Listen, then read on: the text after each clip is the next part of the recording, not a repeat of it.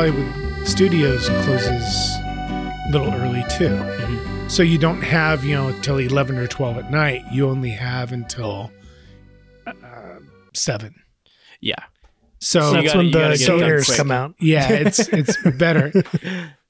Well, the all of the animals go in and they start to sleep. Right. So there's no reason to be. Wait, they don't have robot animals there? I'm going to that fucking pet and zoo, man. They have real animals? At Animal Kingdom. I thought it was all robots. No, they're not robot animals. They have babies all the time. But the babies. Animatronic babies? Yeah, animatronic babies. They just every now and then they script an animatronic birth. They have a petting zoo in there. And I'm going to get Callista to go into the petting zoo and I'm going to do the mean put food in her pockets. Oh no. And send her into the petting zoo. But that's not send her that's not what I thought you were going to say, Brandon. What? You were doing a hand gesture where I thought you were going to put a finger up the animal's butts or something. No, I wouldn't do that. But I do want to totally have a goat chase her. You don't think that would be funny? You think she would be done for the week after that? No. I think she'd love it. Yeah, I think she'd. That'd be funny. She loves animals. That's good. That's good. And after, when you guys go, it'll be after you've seen what I assume is going to be the best movie ever made, Avatar 2. So there's going to be even more to Pandora Land. I don't know that there will be more. Well, you'll have more lore to back it up. Yeah. You know what? Flight, the flight, what is it? It's not Flight of Passage, is it? Is that what it's called? I can't remember. Avatar Flight of Passage. Something like that. Yeah, it's something like that. That ride is really cool. Mm-hmm. Although the first time I rode it, I can't see, it's in 3D and I can't fucking see 3D. So I'm okay, these glasses suck. Does that just make you dizzy? I don't. It's blurry. Yeah, and I hate 3D rides too. Yeah, it doesn't. Universal's line up. Full of them. It never lines up for me, and I just can't. It's not 3D to me. Yeah. So after the first time we rode it, the second time we rode it, I looked back behind me, and that was cooler than being on the ride because you can see how everything moves around. I'm more interested in how it works than I am about the ride. Yeah. That's cool. Yeah. It's kind of like going on Space Mountain with the lights on. You get to see all the... You get to see everything and you're whoa, this is someone's head being chopped off waiting to happen because everything is so close. That would terrify me. As a kid, I loved seeing the seats move and soaring. And how they moved up and you could see everybody else. I was more interested in seeing everybody else's feet than I was in the screen at times. I used to always go to Disneyland in my Crocs and I would take my Crocs off and leave them on the floor. You should carry them up and then just drop them from the top. And then someone, you probably scare the heck out of somebody. Hit some old granny in the head. See, this is my favorite rock. I'm debating going in my Crocs. I wonder if I can last the whole day in them.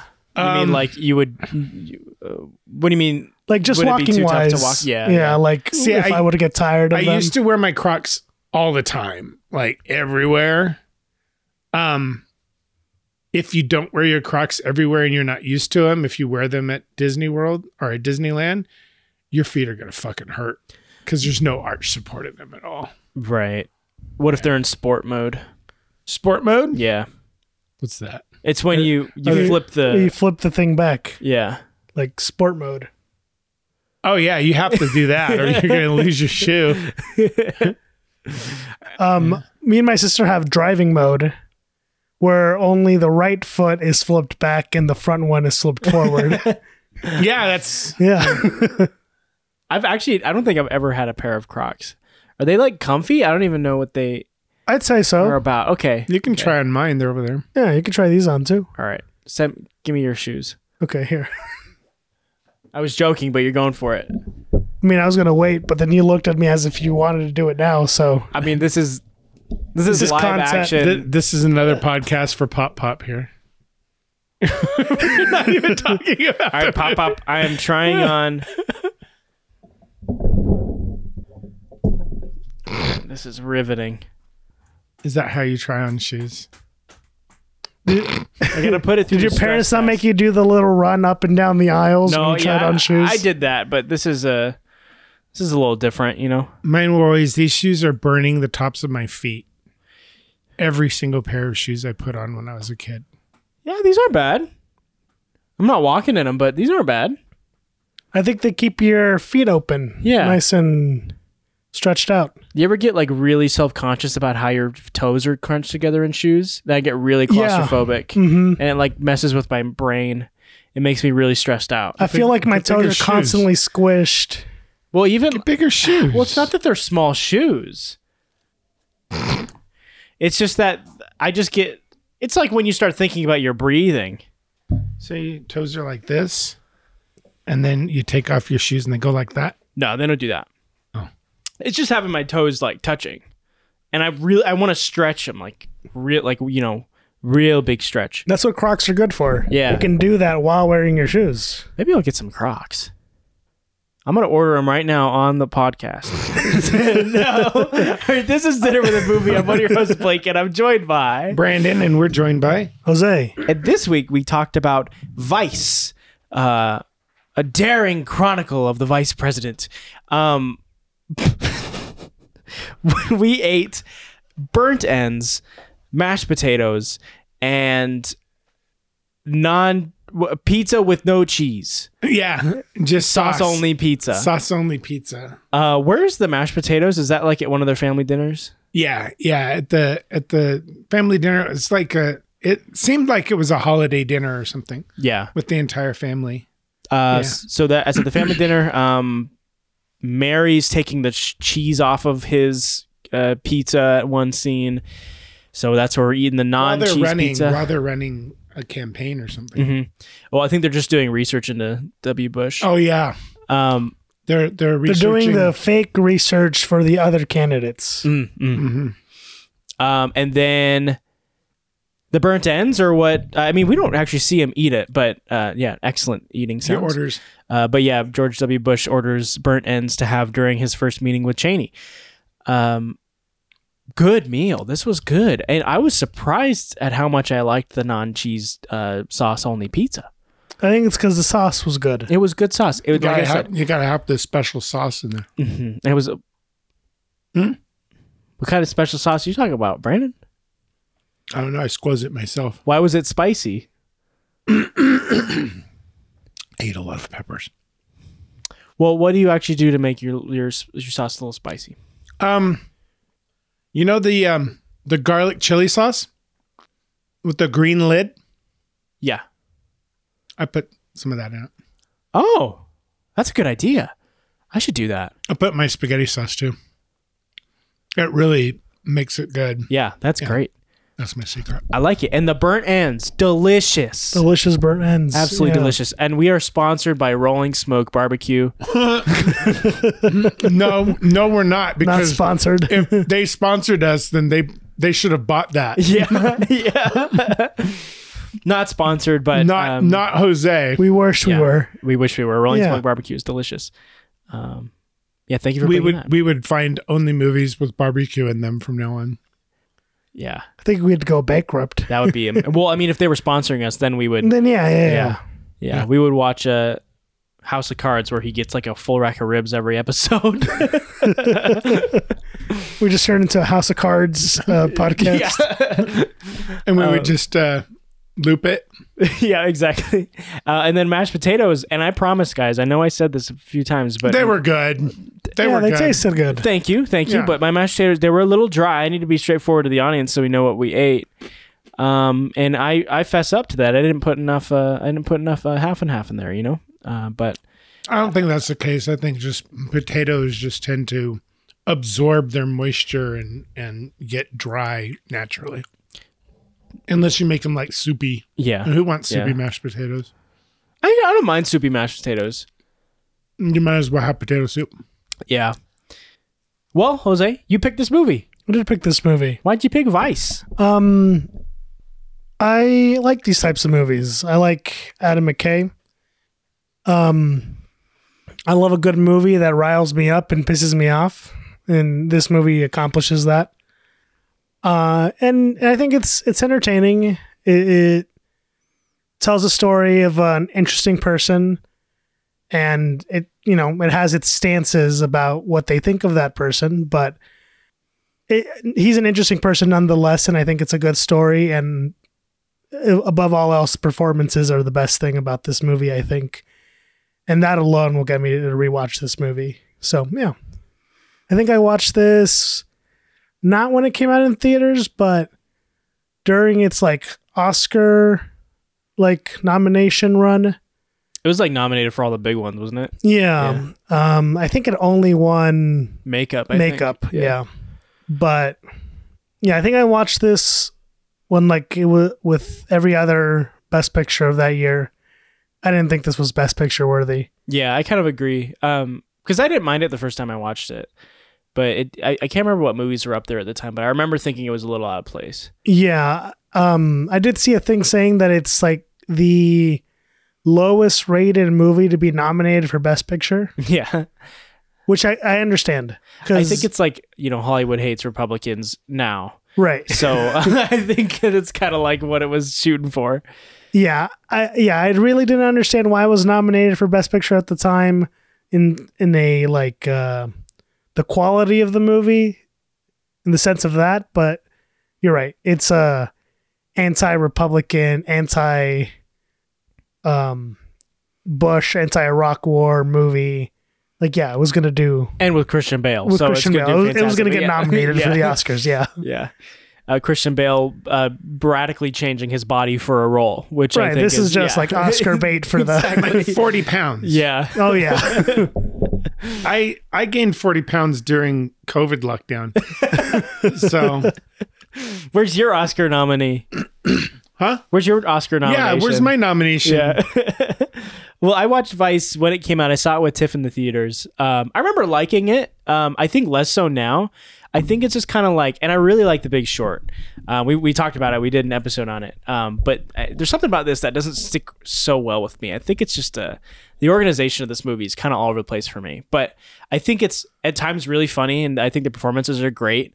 I think Steve Carell is just Steve Carell to me, but he's good. Yeah, he's fun.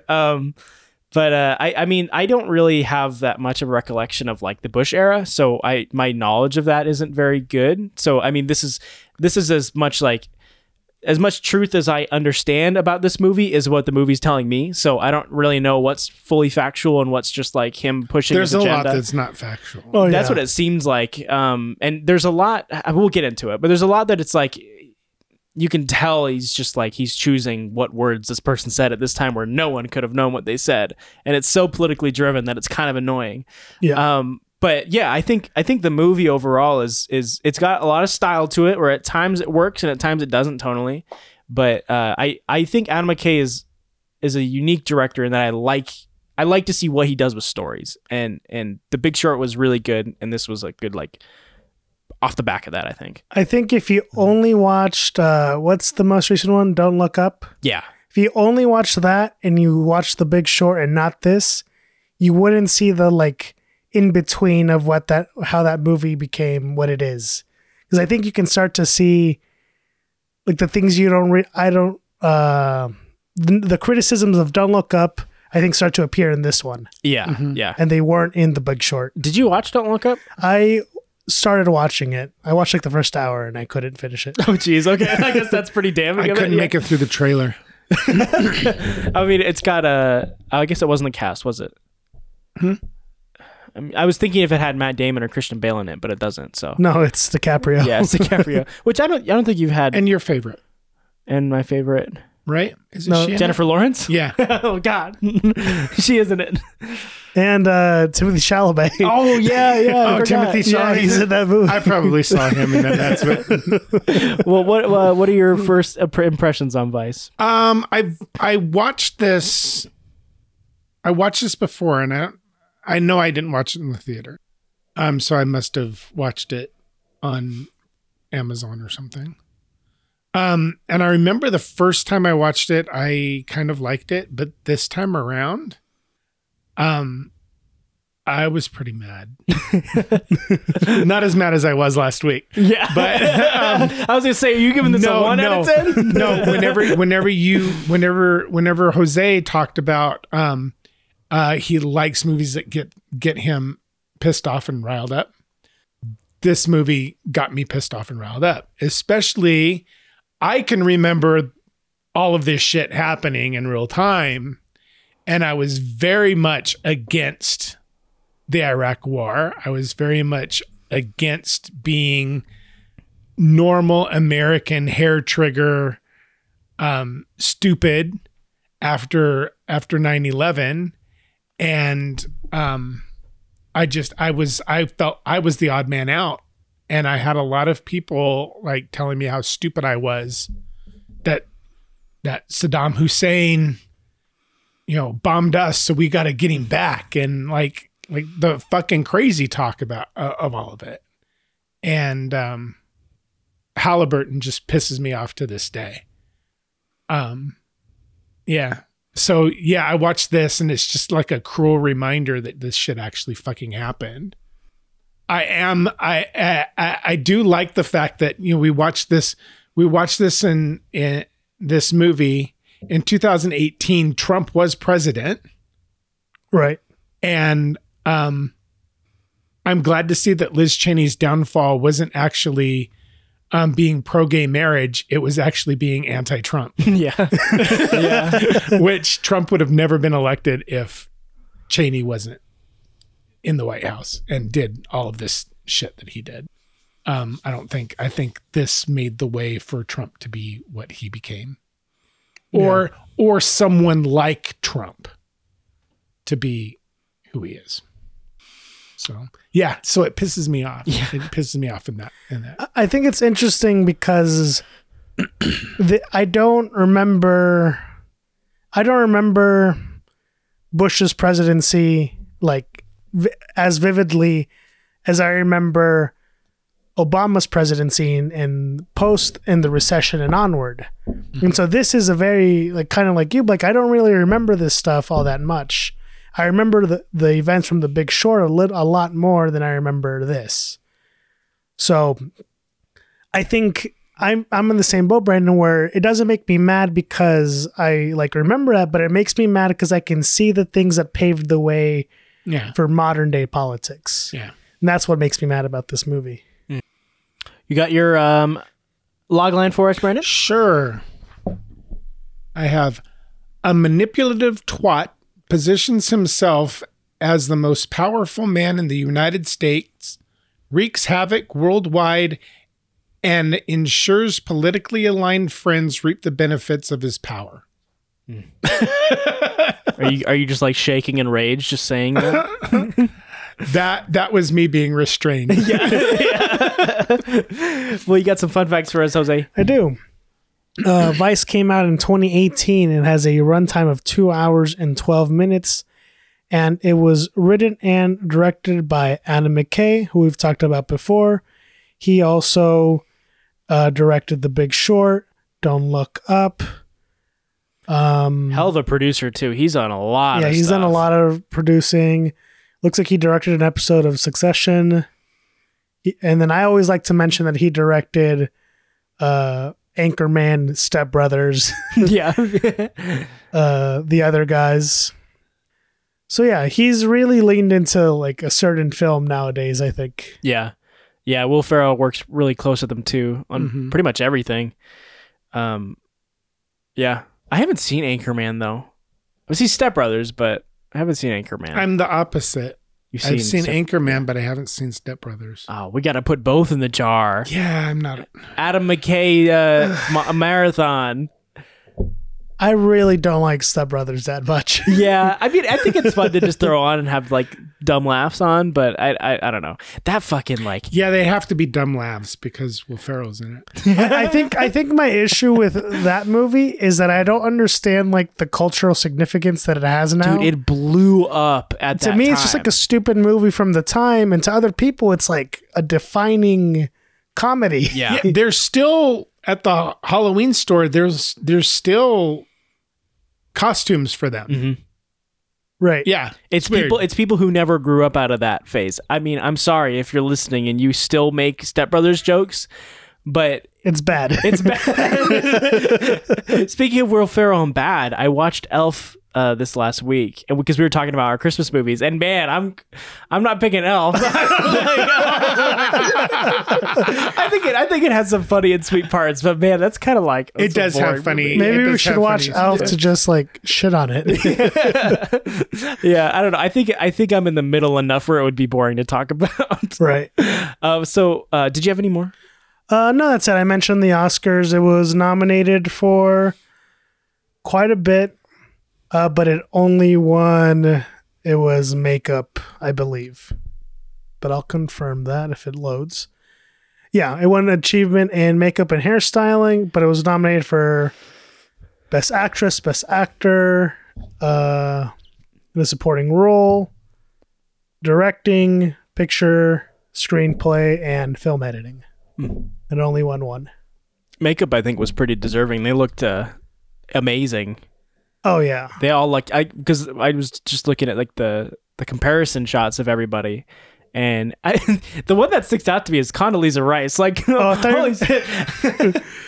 thought you were saying like sticks out in the bad way, because that's Steve Carell for me. Oh no, yeah, that. But I was saying the one that sticks out where I was like, Condoleezza Rice is pretty spot on. Like especially in, like in the shots where she's in the background, and if you compare that to like some of those other shots of her like same framing wise, it's pretty spot on. Yeah. But Steve Carell is Steve Carell. Yeah, he is. He doesn't look like... Yeah, you could almost take his character from any number of movies and just drop him in here, and it's the same. He's not being a Donald Rumsfeld character. Like, he's not Donald Rumsfeld. Like, in the same way that Christian Bale is... doing his best portrayal of Cheney, Steve Carell is doing his worst portrayal of Rumsfeld. And I think that actually speaks pretty closely to like the tonal problems I have with this movie, because it seems part of it's trying to be a pretty like accurate portrayal of these people, and part of it is trying to be like a really dumb satire of these people. And I think those two performances to me are like indicative of the problem I have with like the writing of this movie. Is on one end, one is on the other, and it doesn't really meet in the middle. Right. It just sways back and forth and slaps you. Right. Yeah. Christian Bale's trying to be Dick Cheney while Steve Carell's just playing a charismatic politician. Yeah. Yeah. Who is like kind of dated and doesn't realize he's out of time. Yeah, maybe not so charismatic. Right. Charismatic enough to get Dick Cheney to join the Republican Party. That's his... what his charisma achieves ultimately. Well, I think that type of charisma is more just like, man, this guy doesn't care. Like, he's ready to say everything. Yeah. He's getting up here and talking about balls in front of everybody. But that's what awesome. Appeals to like them, right? 100%. So. And I mean, and Cheney says like, oh, it's a softer touch now. But back then, like that was at least what he's portraying it as. Like, that's what they love. They love people, you know, talking about their balls. Or not getting laid. Yeah. I thought that was a pretty tame comment. I don't know. I did like, so too. And then the scene plays it like it's a lot worse. Yeah, everyone's like, he said what? Well, I think because in that scene, he's saying it to the person in charge. Yeah, yeah. Like they all know that Bush is just a face, and Dick Cheney is the one that's the leader, and in their eyes, whoever leads the United States is the leader of the free world, right? Is the top dog, which always confused me. But what was talking that way to the top person, right, is like showing your ass to the king. Yeah, right? Yeah. You mentioned that like Steve Carell's not playing an accurate Rumsfeld, but I don't really know Rumsfeld personality at all. Do you like I just know him from TV and stuff during that era, and I mean he didn't seem like he was a slapsticky kind of guy, right? Was he a little more like calculating? You think like Cheney? Oh yeah, well he's a politician. He was a long time politician. multiple administrations. But but I mean, he did some shady shit. Yeah.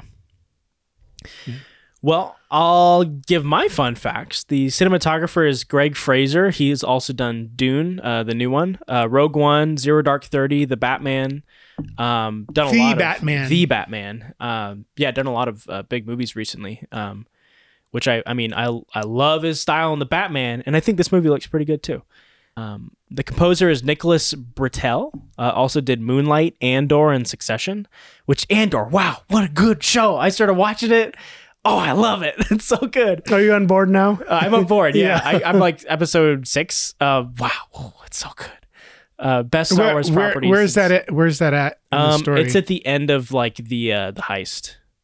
Like right at the end of the heist. It hasn't even got good yet. I know. That's what I hear. And even there, I'm loving it. So I'm so excited. And the music is great in that. It's not trying to be Star Wars. Its own thing. It's its own thing. Uh-huh. Just like Rogue One is its own thing. Mm-hmm. Yeah. Yeah. I think best thing since Rogue One, this and Rogue One are the only things that I actually like Star Wars for. But I mean, that's a discussion for another time. I mean, he's cool. I kind of want to mention the composer like more often, but the music in this is one of the highest highs for me. It's good. Oh, it's the theme is amazing. It's like got this like kind of Wild West Showdown trumpet to it. It sounds so great. It's got this like kind of like anxiety inducing at times during the scene, and I think like it. To me, it helps me just focus on the performances. Like it hones me into the movie. Like it has a strange effect on me. I can't quite put a finger on it. Mm. Yeah, it heightens the amount of pissed off you get. Right. Yeah. It. I mean, even for there's a lot of transition moments where I think the music really heightens. Like the stakes are getting higher and higher, and that this guy is getting more powerful, and like the effects that he's going to cause are getting worse, and I love it. He did the main theme for Succession, which I love that too. I haven't seen that. Good show, really good. Adam McKay, what I hear. Producer, that's what I hear. It's slow. Which Culkin's in that? Rory? I think so. Yeah, it's Rory.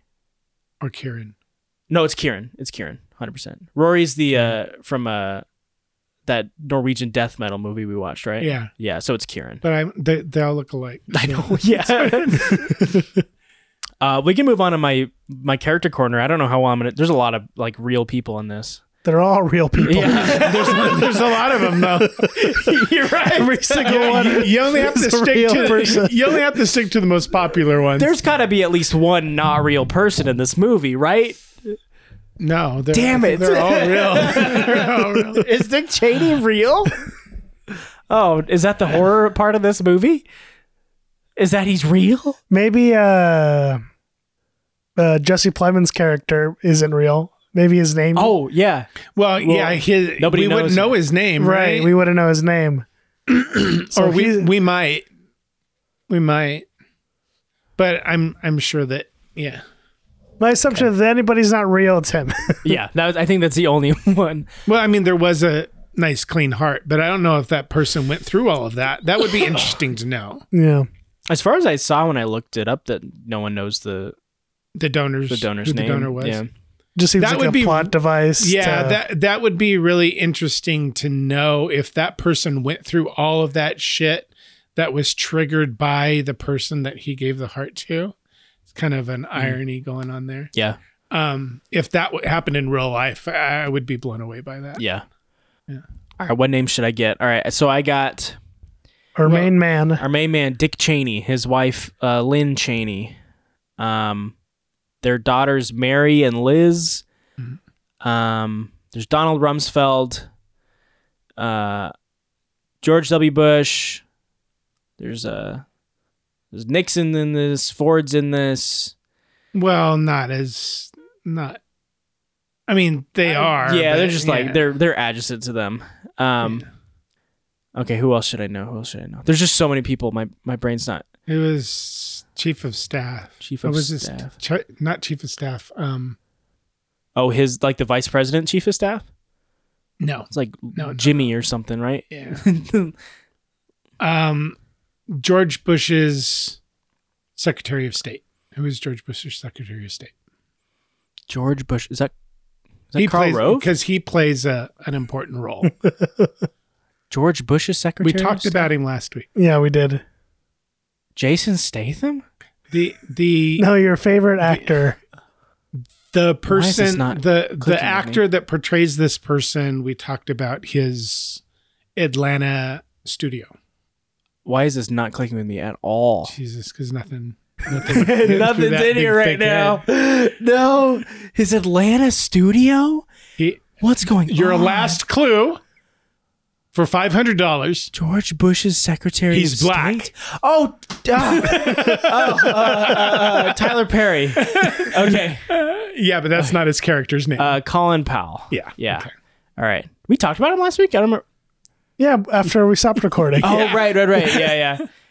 We talked about all the Medea movies. Yeah. Okay. Colin Powell. What's the vice president chief of staff? I just remember like Jimmy. Yeah, I don't. Scooter Libby. Scooter Libby.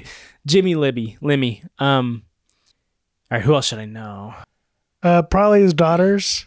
I said Mary and Liz. Oh, yeah, you did. You did. Who founded Fox News? Roger Ailes. Yeah, he's in there. he looks silly. Who is the justice? Scalia. Yeah, okay, there you go. See, you know, This was easier than you thought it was going to be. Yeah. Because they're real people. You can ones that I don't know the names of ever is his little group. Yeah, it's besides Rumsfeld. I don't remember his lawyer. Addington. Something. His lawyer was Rowan Atkinson. David Addington is his lawyer. There's Karl Rove in Bush's room. Yeah, he's in there. Condoleezza Rice.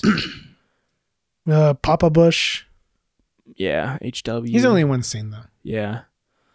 Okay, I think that's pretty much it. Yeah. Real people are easier. Why don't we do more real people movies? Because they make us mad. Yeah, that's true. Yeah. Especially during this. Let's dig into the anger. Let's dig into what feeds our anger. Yeah, I'll say what I don't like about this movie. Start it off, okay. It has some serious pacing issues. Yeah. Like, it's fun. I thought that when I saw it in the theaters, and I still think it now. It's slow. I think it's slow, and I think it could be shorter. A shorter movie, and it could be just as effective and not drag. Because it really does drag in some parts. Yeah. Why do you think that is? Because I have a few ideas, but... the organization of the movie sometimes is like, I don't know. It's hard for me to put my finger on why it doesn't work for me fully.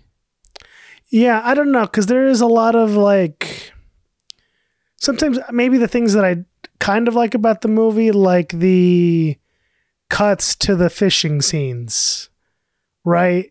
While interesting and I understand like the idea, right? He's reeling in Bush to do exactly what he wants him to do. American people, right? People. Like I like that idea, but it does. It's a good chunk of the movie. Mm. Those flashbacks, it's a while to dedicate to a metaphor, yeah. Mm-hmm. Or the teacups. Teacups, yeah. I like it when they fall, though. Yeah, yeah, it looks nice. And then you have flashbacks to his DUI. Yeah. There's a lot of that in this movie. I think for me, if it would have stuck to being like a biopic, I would appreciate it more. If we were to see the man behind all of this going on and seeing the real, like his contribution to this injustice that was done to millions of people. Right? Mm. If we just stuck with him throughout and not gone to cuts of what's his name? Kurt? Jesse Plemons. Yeah. Kurt? Oh. Not gone to Kurt. I don't mind the narration here and there, but cutting to him just takes me out of it. Yeah. Right. And having his narration being over stills, photographs and stuff, some real and some fake. It doesn't do it for that's my problem with the pacing, is that instead of getting involved with the story, you're taking out of it constantly and then put back in. Yeah. And sometimes in a different place. I think the payoff for his character is so... The payoff's good. It's good, but it's so far into the movie that I think by the time you get there, you're over it. And his narration or his explanation of certain, like terms or ideas... While similar to like The Big Short using Anthony Bourdain or Margot Robbie to do it, well, those are quick bites. You get the information you need. The movie keeps going. This one feels like it stops the movie in a different way, and it slows it down by having that same character explain it. It feels like it's a hard stop and a hard restart. Yeah. Every single time. Yeah. And I think the movie's really... It not only is it trying to explain to you like directly through like Jesse Plemons or Kurt, but there's a lot of editing that is meant to be like, this is what we were talking about. Like, it's very handholdy and trying to tell you exactly what it's meaning. When in The Big Short, it happens a lot too, and that's why like I'm not sure, because it works for me in The Big Short, but it doesn't work for me here, because there's a lot that's really like exposition, or like they're saying exactly what they're doing or exactly what they're meaning. And there's one moment in there that kind of bugged me. It's first of all, I don't really think the death of his mother-in-law was like necessary. That whole like break from everything. No. But the thing that was weird is like he talks to the father-in-law, like, because it's assumed that he murdered her. Which isn't true. Yeah. Right. Yeah. Which is so odd to take up amount of time and a character moment for something that is pure conjecture. Like, I think it's weird. But the part that was weird is like he talks to the father-in-law and he's like, don't ever like be near my family again. And then it cuts to... You'll never see them again. Mm-hmm. And then it cuts to him giving an order to kidnap some person in another country. And that's like a weird editing decision. Like, why was the funeral there? Why did you cut to that after? And then after that, it didn't have anything to do with that, because it was like a jump of like decades to when they jumped to that. It's like that kind of editing decision where my assumption why they did that was like, oh, he's a big man here telling like, don't be near my family again because you're dangerous. But then he's just going to go kill people anyways or torture people. It's just like a weird...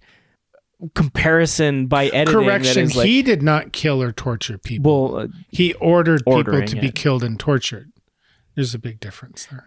Yes. I'm going to argue semantics with you. Okay. I'll take the semantic argument. But I think it's just it feels like it's trying to say like he's acting big game here, but he's actually perpetrating these crimes. If there's something that could easily be cut in the editing room, it's that. Yeah. Like the connection is you have a person that's suspected, set up in the film as being a suspect in the wife's murder, because we see him being hostile towards her in the past.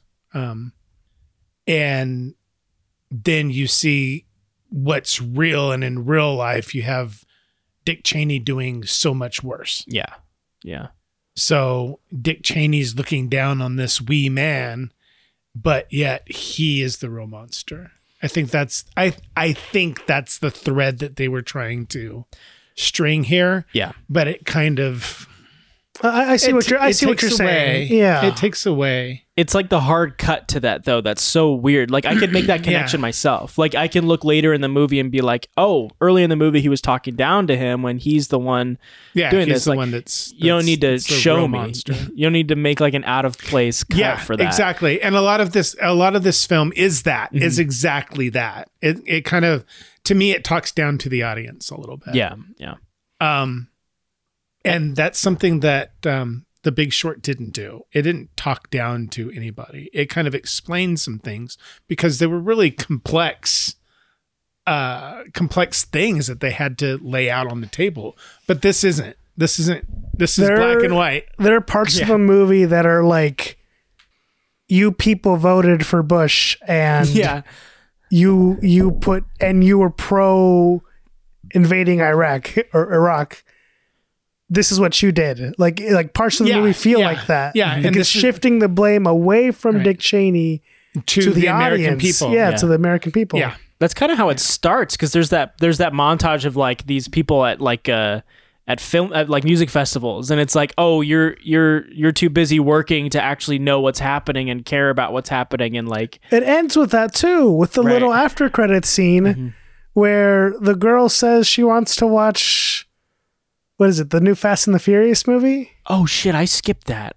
Yeah, I remember watching in the theater, but I missed it both times. I didn't watch it all the way through. Yeah. There's a scene where they go back to like the focus group. And like now it's like the focus group is commenting on the movie itself. And one like Trump guy starts fighting one of the liberal guys. And then there's just a girl saying, oh, I don't care. I just want to watch the new Fast and the Furious movie. It's like that. It feels so... Okay. High and mighty of itself. I'm not crazy then, because I remembered that when I saw it in the theater, and then I watched this movie and I'm like, where is that? I remember being upset at that. It's after the first bit of credits. Okay. I didn't watch long enough. Then I must turn it off like right before it came on. Well, there's a bunch of really cool looking... I let the credits roll for a while before I turned it off. Well, there's some great designs of fish hooks there. There's some really cool fish hooks. Yeah, I was watching those. I was watching those actually. Yeah. That was... I think that's a good theme. I wish... Wish it was done better. Yeah, but you're right. I didn't mind. I actually really liked it in the Bush scene. It's not like that metaphor isn't something that bugged me too much. It's a lot of the,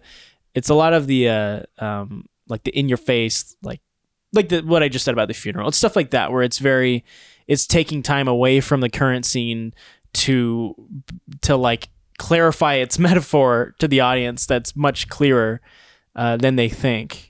The scene that I think kind of does something similar, like slows down the movie, is the scene where they stop to explain where the terms death tax and climate change came from.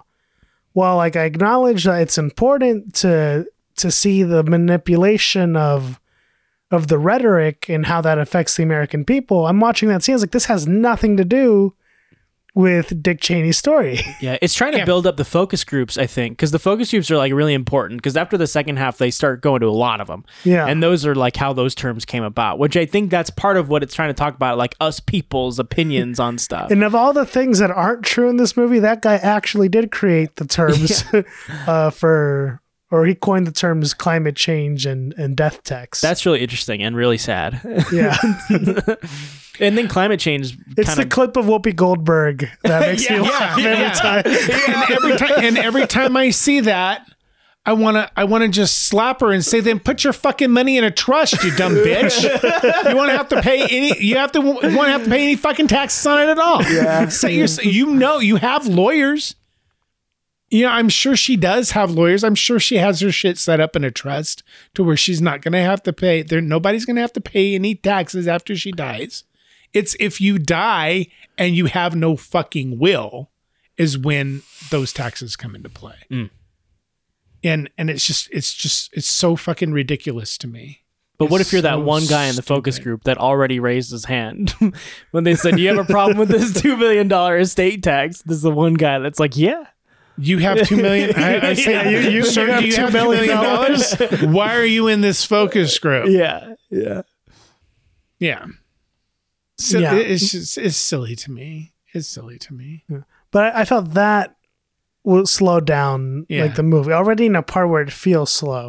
It's also because Cheney's not like he's much more like not connected to that. Like the stuff he did like grew into that, but he's not the one doing the focus group. He's not the one. He was only attending those meetings from what we saw. So that stuff, while related, is too far removed from him to be interesting, I think. Right. It's more of a, I want the people to know where this, like, how this happened. Over, like, it's the desire for the audience to know that more so than the importance to the actual plot. Yeah. Because Adam McKay, he sure makes a lot of ideas that were Dick Cheney's fault. Because like at the end, it's like showing like opioid crisis and like burning trees and stuff. And he's for sure culpable in like a lot of the reasonings of why this happened. But I feel like it's kind of broad and it's very, I don't know. I just feel like maybe I'm wrong in thinking that it's just like he blames him for too much, I think. I'm curious if like in the writing process, it becomes like, should this movie be about the small details of Cheney, you know, having meetings with the energy executives? I want to see more of that. You could probably see more of that. Yeah. But then it's like in the mass audience sense, what's more appealing? These like small, like burns, ooh, gotchas, like that the whole movie really rides on, which is like fine if you just want to vilify him like quick and easy, but I think there's a better movie here when you focus on the actual things he did. And part of me thinks that they didn't go that route because it's not as satisfying of a film. It's also probably pretty tough to build that case. Yeah. You know, because I know he researched this a lot. And Brandon, you said there's a lot that's not true about this movie. But yeah, there's quite a bit. I mean, you can look it up on Wikipedia, but there's quite a bit of it that's just doesn't really hit the mark. So trying to focus on like... Or it expands it out a little bit too much. Or it takes a lot of creative freedom to tell a story. Because it has such an obvious political bias that... And that's what I meant by if it was a biopic more. If it was more of a biopic and you could see the fucking evil at work behind the man. Because I don't believe that Cheney was evil. I think he was fucking power hungry. And I think he was greedy and just giving money to all of his fucking Halliburton friends and positions and right, exactly. To the energy execs and all of that. But I wanted to see that's what I wanted to see. That's what I want to see. But I guess I can, if you line up The Big Short and this movie, like this movie doesn't work as a Big Short, and he's trying to make it work as a Big Short because it doesn't have that end. You know, it doesn't have that. I forget his name. The Christian Bale character, Stephen. I forget his name. Anyways, the Christian Bale character in The Big Short, how he sends the check. With the thank you, you're welcome. Yeah, Michael. So he sends the check with the you're welcome note, right? That's a great ending. This story does not have an ending because all of these things that we're still dealing with today take root during this time. And like you said, there's too much that he's putting on because of him. But there's not the connections there. There's no connective tissue. So I think if they would have just left it as the end of it is the end of the Bush administration and the incoming Barack Obama administration, that would have been a better story. If it would have stuck to those 8 years, I think it would have been much better. I think it's also interesting that this movie starts off as Dick and Lynn's story, and then it loses that throughout the movie. And I think a more interesting story would have been a biopic of their powerful political relationship that they have, like, you know, like a power couple. And I think after the scene where they talk to Daddy Bush.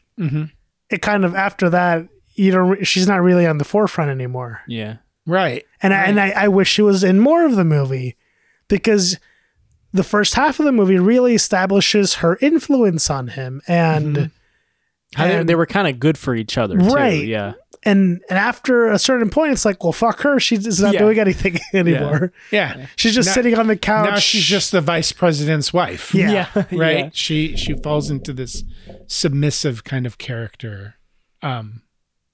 Which is very opposite, which I think they build her up as. Cause from this movie, I really respect her. And I really am, I'm like impressed by her being able to, in the position that she specifically says, I can't do all these things I want to do because I'm a woman. And like, this is, I need you to be better for us. And not only is he better for them, he allows her to get what she wants through both of them working together, which I think is good. Like, and even allows her to step up on the campaign, which exactly. is whenever she, you know, spouts her rhetoric. Which, I mean, like, I feel like when I watch this movie, I'm like, if this movie was about like an up and coming like Democrat couple, I probably feel like it's a really motivational, like inspiring movie. See, when I hear like the words that Amy Adams' character says, I'm like, I fucking hate you. But see, this is what, if you're a Democrat and you watch this movie, you're like, yeah, this man's evil. You know, the Bush presidency's so evil. And you know, they should have paid for all of this and stuff. And then if you're a Republican and you're watching it, you're all like, this is Democrat propaganda. And none of this is true. And look, these things didn't really happen. These things aren't true. And that makes the whole thing not true. Right. Yeah. Oops. Can you turn that? It just came on. I just noticed it. Yeah, but that's crazy to me. Yeah. Like I think there could have been a better way to frame it to where it told an actual real story, because there's a lot of shit that happens during the Bush-Cheney presidency. A lot of fucking shit happens. Yeah. And a lot of stuff that they're responsible for and a lot of stuff that they're not responsible for. And let's take a look. If I were to have done this movie, I would have taken a look at, okay, Cheney gets in. How does he get in with Bush? Okay, he does this. And that's where I would start. And then we would go through the presidency and we would watch it all crumble. And that to me is a well-framed movie. The movie as it is now isn't very well framed to me. Yeah, because it tries to frame the movie with him and Lynn, and it loses that. But it also, in the professional side of things, in the first half, it's him and Rumsfeld, which it's like this mentor relationship, which it loses that, I think, as well. It kind of flips a little bit to where in the beginning, Cheney was the subordinate, and then all of a sudden now Rumsfeld's the subordinate. Yeah. Yeah. And while that dynamic is still there, I feel like the importance of the relationship isn't there, which I think, you know, he's the vice president and it's not like they're as good of friends as they were. I mean, if you can call them friends. But I don't know. I feel like that relationship was important enough to build up that they should have kept that going, where it's just like the betrayal I think would have been bigger if it was like a bit more of like a kept up relationship between the two of them. But yeah, I think there's a lot of like relationship things that I would have liked to see more built up on, and I would have really been interested to see Lynn more active in that latter half, because I think she's really interesting and really smart, and they bounce off each other really well. Yeah, their scenes are great. Any scene that Dick and Lynn are in together, that they have a strong bond. And I think that comes across to the screen really well. And it's disappointing that you don't see them more together in the movie. Because I'm trying to think of like their last big scene together. The dying scene. The where he's dying before. Right. Yeah. Before he gets his new heart. And then before that, you have their like weird Shakespeare scene in bed. Yeah. Yeah, that was weird. That's fucking weird. I'm sorry. Let's cut that out. But the one thing that I admire about the movie is that it does, it does go into his relationship with his daughter, and her coming out, and him being very supportive of her, even though I think it's. I think it lets us see that even though Republican conservatives have gay kids just because they don't support gay rights or gay marriage or anything, it doesn't mean they don't support their children.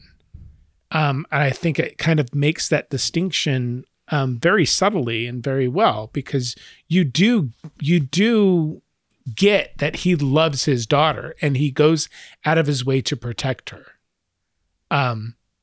Like she may in his head be the reason why he can't run for president, because they're going to go after her and he doesn't want her harmed.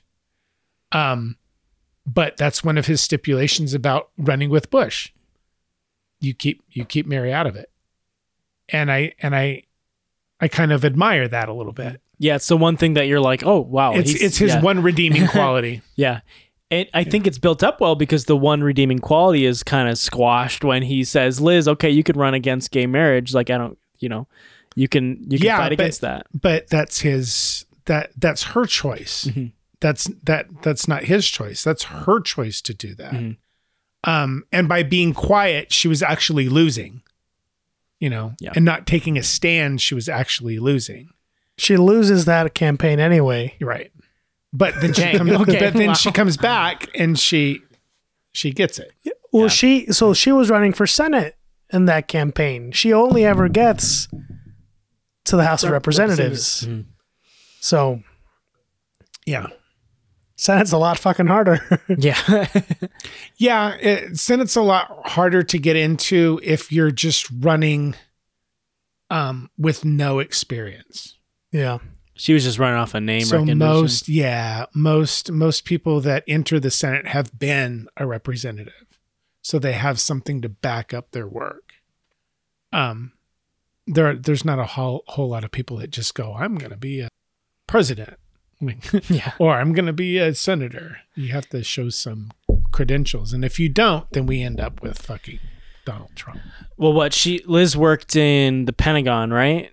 Yeah, that's where he put her, and then she also helped run the research that they were doing for Bush. So were they just kind of like finding stuff that would disqualify every possible vice president candidate, like for Bush? They were doing their like alleged due diligence. Yeah, well, yeah, because they were also learning everything they could about George Bush's like inner circle too, I think, like, so he could have as much of an upper hand as he can. I think by the time we see the scene, them investigating everybody, they've already decided he's going to take the position for vice president. What I read like outside of this was that the way he had done it is he, like the movie, he put himself in the position where he was the one researching the candidates, and he just kept telling Bush that like, oh, this is what you want, these are all the qualities you want in a good vice presidential candidate, and the whole time he tried to portray himself in that way, while not selling his own qualities, exactly, while continually refusing the job and telling him that like, oh, if a vice president isn't going to want the job, if they ask you for the job, that's not the right person, while he's the one refusing to take it. Well, and that's why the Bush introducing him as the right person for the job has been right next to me the entire time. Yeah. Right. Yeah. It's really smart. Right. Yeah. I mean, in no moment does the movie portray him as dumb or stupid. Oh no. No way. Like he's cold and calculating and knows exactly what he's doing. Right. Yeah. Yeah. I mean, like he says, he holds his cards. He doesn't show his cards, and he always pretends to be quiet. He pretends to not know what he's talking about. And then he can spring when he wants and has all the information that he's gathered. And that's exactly what the Bush fishing scene is he's just waiting. He's yeah. And it's smart. Like he gets exactly what he wants out of that. All the boring stuff, like military organization, all the boring stuff, defense, energy, it's all of the power. Yeah. Right. Every single thing he names off is a position of power. And money, and it's a position that he takes from the president and puts on himself, with George Bush's, permission. Do it, take it. I'll just be the face. Sam Rockwell is not in this nearly enough. No, he's amazing. I loved him as Bush. I wanted more of him as Bush. I feel like this movie takes a little bit too much responsibility away from him. It really makes it seem like he had absolutely no idea what he was doing, and it was all on Cheney, but that's not true. Like that's not true. Yeah. He has a lot of responsibility, and Cheney I would have liked to see more. Cheney did take a lot of a lot of the power mm-hmm. that is usually given to the president. He gave him a lot of presidential things to do, but to say that George Bush was just completely a dope. That's like basing it off of like an SNL caricature and thinking like that's him in reality. Yeah. It's like Sam Rockwell. It's like saying Trump is stupid. Donald Trump is not stupid. He just has stupid people telling him what to do. Yeah. Right. But he is Cheeto. Yeah. Sam Rockwell plays the portrayal of Bush that he's given really well. Yeah. He does. I definitely wanted to see a lot more of him. He's great. Yeah. He looks just like him. Like fuck. Yeah, he does. There's a couple like freezes on his face when he's eating the chicken. Yes. Yeah. It's like a serious scene. Yeah. Or even when he's eating their first meeting when he's eating the what is it M&Ms? Yeah. There's M&Ms scattered everywhere. He's like a fucking child. Yeah. Boots up on there. And but see, that's what he's sold as. Even in the film W, he's sold as that bumbling doofus. I mean, that's part of Bush's charisma. Mm-hmm. Like his political charisma was almost non-existent. Really, he wasn't the best speech giver. No, he really fumbled on like the political leanings of things because he would go off script, right? And whenever he would go off script, he was always thinking, "Oh shit, I went off script. What am I going to say now?" Right. But George Bush, with the people, he was a man of the people. He knew what to say. He got the crowds like excited. He was charismatic. People liked that, and I think. While he is like portrayed as like kind of dumb, I think they capture that essence of Bush really well. I mean, and he, in all honesty, he did say some stupid fucking shit. Oh yeah, every week. Now watch this drive. He doesn't hold a candle to Jeb though. But he wasn't. That made him kind of endearing. Like he may be an idiot, but he's our idiot. Yeah. Right? Yeah. Whereas Trump is not endearing at all. And is actually what you tell children not to be when they grow up. It's like a caricature version of that. Yeah. Don't lie. Treat people well. Be respectful. Like every single thing you tell your child not to be is exactly what Donald Trump ended up being, whereas you can't say that about George Bush, because you can make fun of the man a lot, but I don't think he was stupid. I mean, he eats M&Ms just like us. Yeah, he eats chicken just like us. He's an everyday man. Yeah. I wish there was more of him in the White House because you only see him later on making decisions after Cheney manipulates him. That's what the film does. The film kind of wants you to think that, oh, Cheney took all the power. It was really Cheney that was pulling all of these strings and doing all of these things and manipulating Bush into getting what he wants, because he completely manipulates him in every single scene he's in him with, especially whenever they go after Hussein and Bush gives the permission to go after Hussein. He completely manipulates that entire situation. And like they set that up from their first meeting. Uh-huh. We're talking about how his dad would have won if he had gone after Saddam. Yeah, true. Yeah.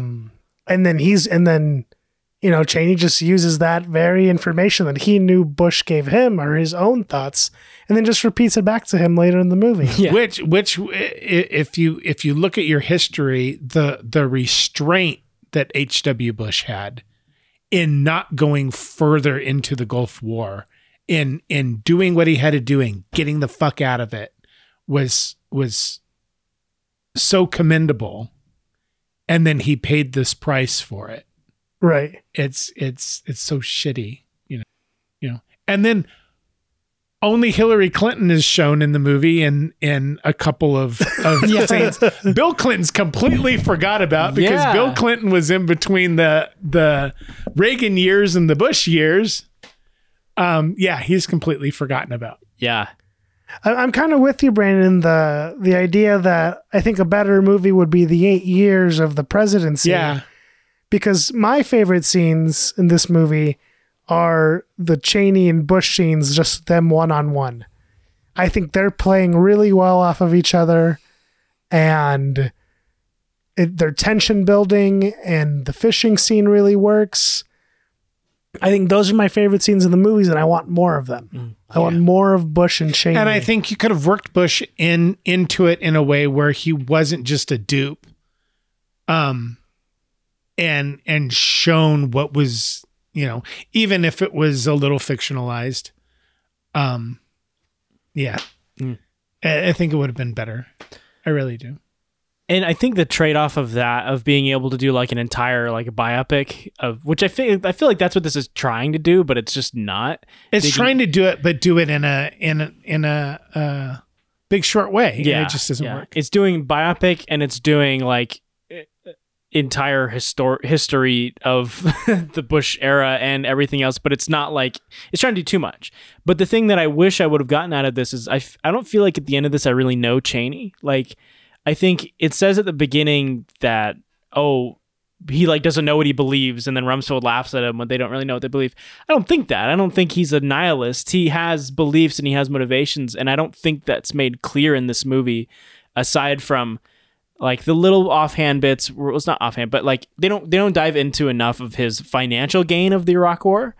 They mention it and they have the energy like meeting and stuff, but I don't feel like at the end I really am like, I feel like I'm supposed to walk away and be like, Cheney did all this because he's evil and he's a bad man. Like, not, I feel like I don't like know why he's really Cheney, you know, because he has love for his family, and I don't know. I just feel like he has some values in there that I think could have come across a little, like, I don't know. There's a more complex person here than I think is being portrayed.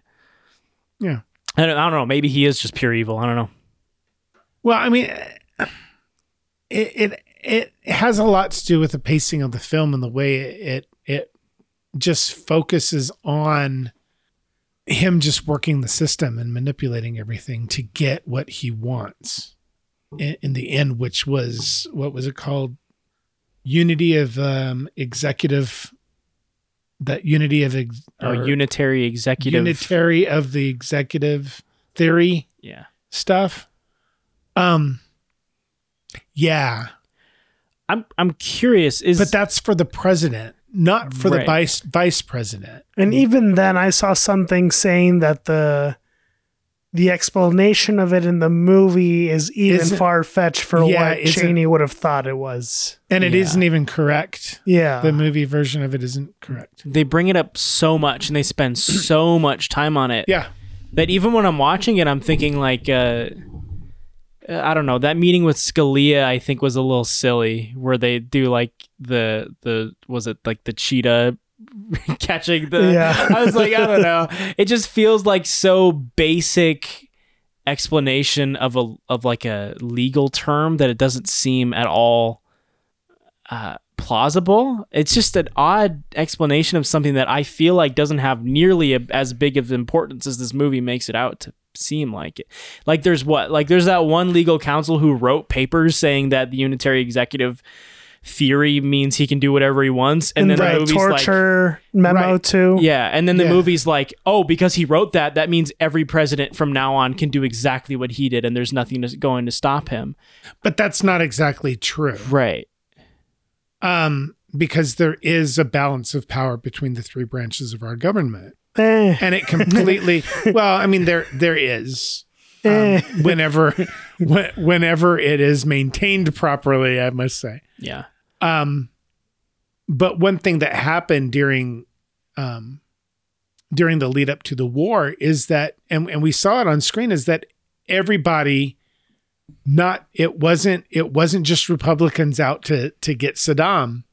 It was the lie that everybody heard and that everybody believed, was that there was some There was weapons of mass destruction. He had sarin gas. He had biological weapons. The yellow cake uranium that they actually found in Iraq was given to him by the United States. You know, so they perpetuated this myth that everybody fucking fell for. And it doesn't make anybody stupid or gullible.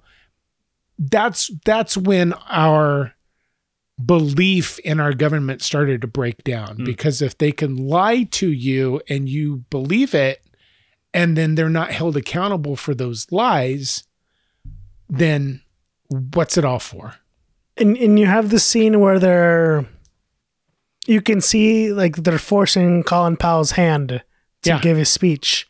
And I think that scene's really important to show that the Iraq war is a product of not only just manipulation, but people kind of being afraid and being forced to think certain things. And wanting to do the right thing. And wanting to do the right thing. And Colin Powell could have been president before that. Yeah. People wanted Colin Powell to run for president, and he could have very easily have become president. And this destroyed him. Mm. I think he said, even like up in like the years up until his death, that was like one of his worst like political worst moments in his political career. Right. It's one of his biggest regrets. Yeah. Just like doing that on the world stage in front of everybody. Yeah. Making what I'm confused about, and maybe he pulled all the nations together to go with us based on lies. Yeah. Based on lies that he knew were lies. Right. Oh, okay. So he did know they were lies. Oh, yeah. Because what I was confused about is it seemed like to me he wouldn't have done that if they knew they were lies. He was pressured into doing it. It was like unconfirmed knowledge. Is that like what Cheney was specifically saying? I don't care if it's not vetted information. Exactly. Yeah. Right. Yeah. Because essentially it was like the equivalent of some guy in 4chan saying... Right. I work for a terrorist organization, and we have all the bombs. Yeah. But look, but compare that to now. If you compare that to now, it's exactly the same thing. It's just done through fucking Twitter now. Yeah. Like, and it's done through like Donald Trump. In Donald Trump era, I keep bringing up fucking Trump for some reason, but it applies because. They say, yeah, right. He's well, exactly who that. Says? Yeah. Who exactly says? The voices in your fucking head, because they ain't proper people. You know, they say, or I heard, or it's been said, or you know that the rhetoric has just been dialed up because. People are going to believe you or people aren't going to believe you. And it doesn't really matter if you have more believers than non-believers, you win. Now that you mentioned him, Brandon, the other thing I was thinking about watching this is I think this movie is a product of the president's time, like of the time that it came out and who was president. Yeah. That whole, the comments about the unitary executive theory and the memos and all of that. I think those exist and are in the movie because Trump was president at the time this movie came out. Yeah, exactly.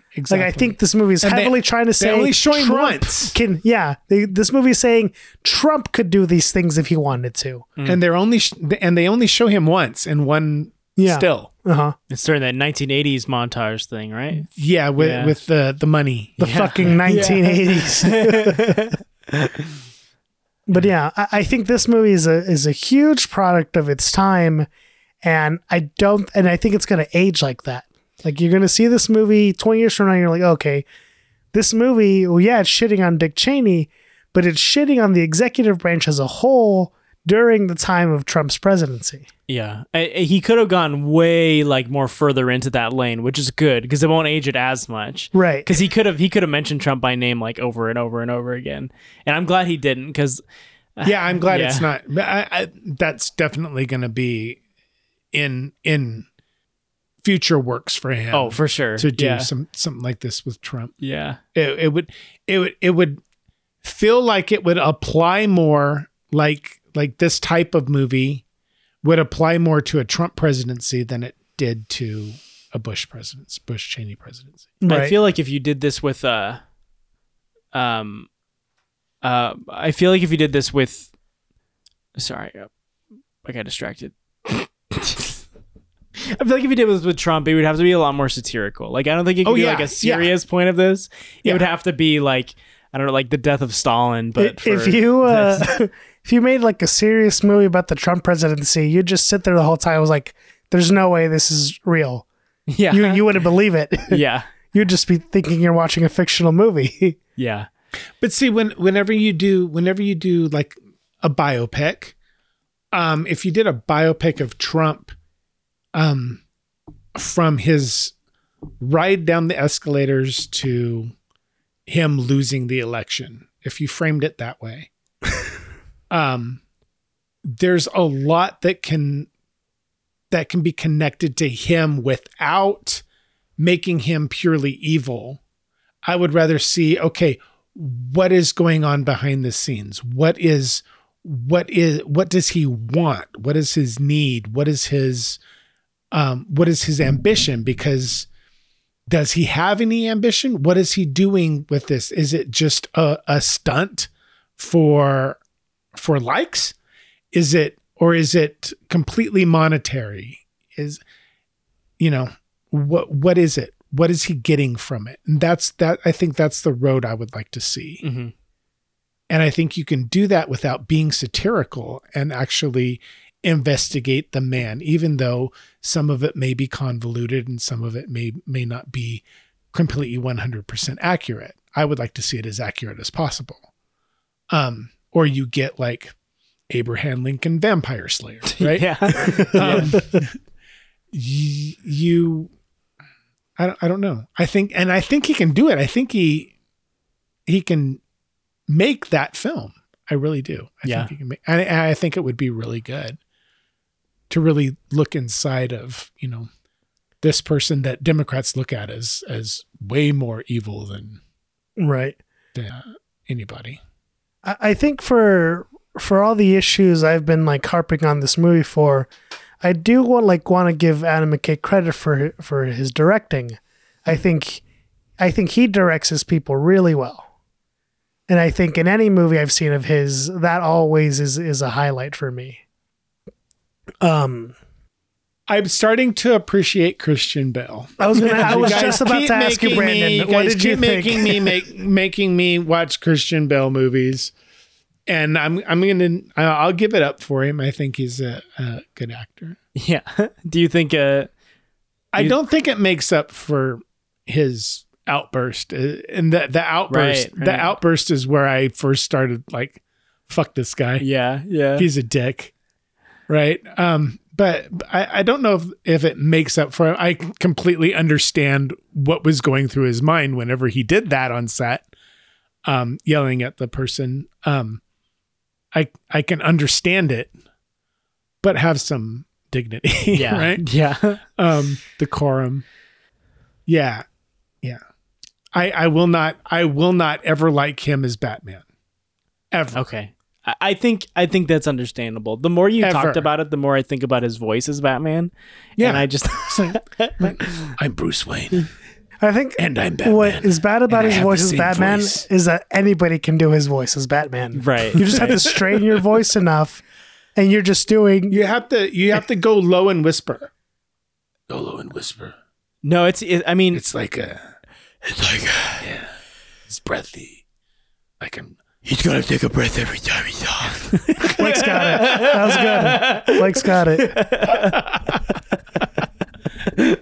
But I think not even like just his Adam McKay, not even just his like directing to the actors. I think there's little stuff like this is kind of a pro and a con, but I kind of liked how he lets the whole scene of him brushing his teeth and using mouthwash just kind of play out. Like, I think stuff like that, where I think he makes some interesting scenes with that, where I think are funny. And he directs, I'm assuming he directs a ton in post, because this is like so heavily like how it's edited is how it works.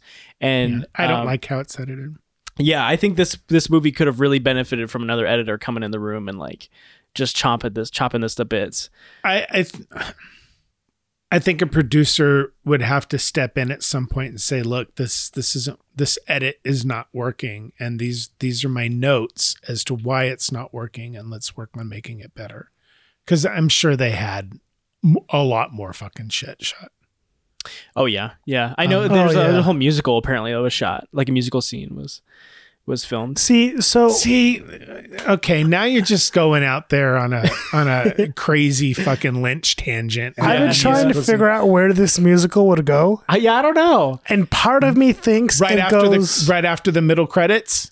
No, it could have led to the middle credits. Part of me thinks it goes where they have their little Shakespeare scene. Yeah, yeah. That's where I think it would go. Like all of the walls break away.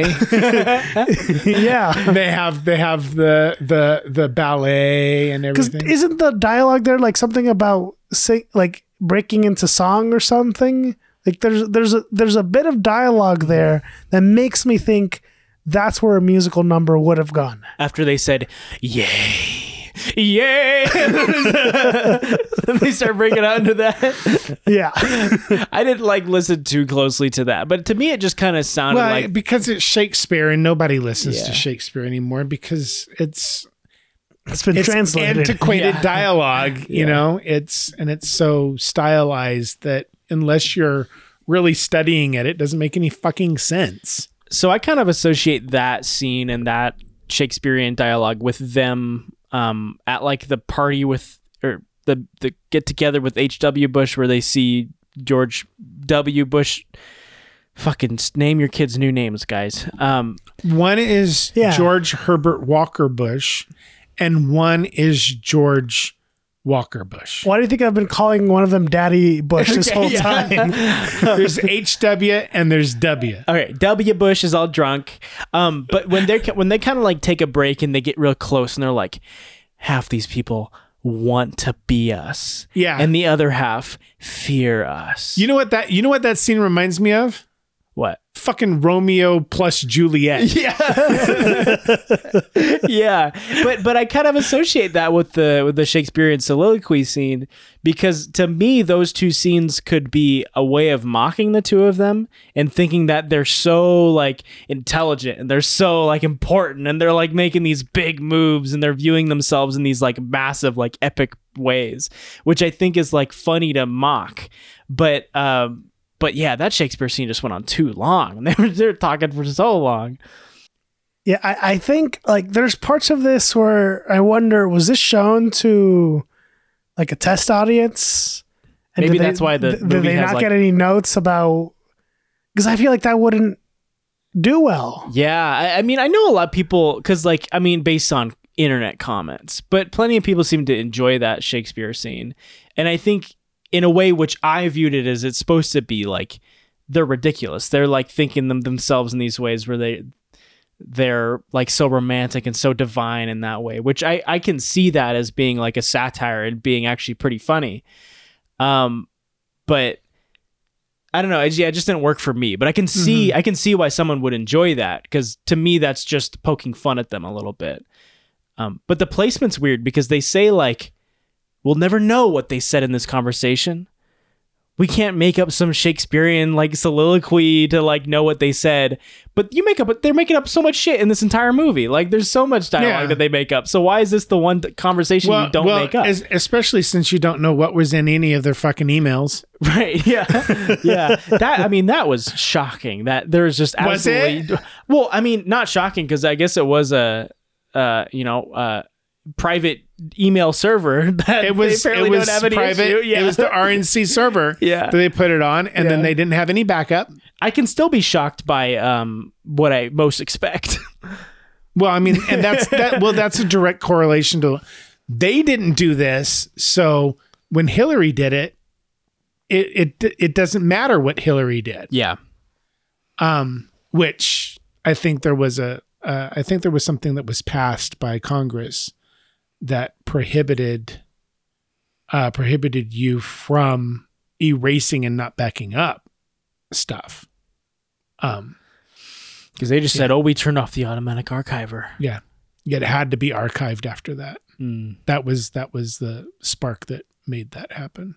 I've always been curious about like the political transition from like an analog political world to like the digital world and how quickly that must have happened.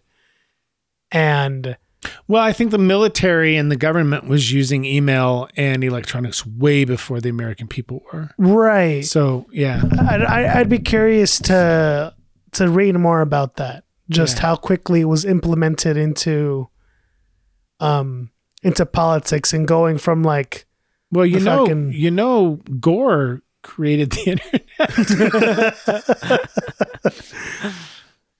Jeez. Oh, seeing the no gore election. In this movie, disappointing. Yeah. No gore in this movie. Seeing the election scene play out made me so fucking mad. Oh yeah. Oh my God, that made me so mad.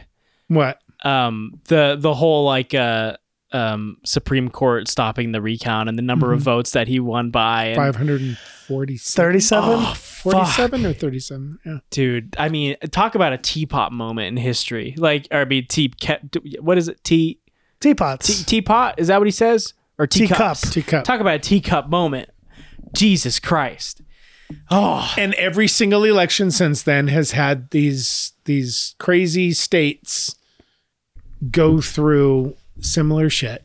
Yep. Absolutely. And nobody fixes it. Nobody ever fixes our election system. It's because the people in power, man, they don't want you to change it, man. No, it's because by law, each state has its own election system. Because the people in power. It can't be consolidated to the federal election system. It's crazy.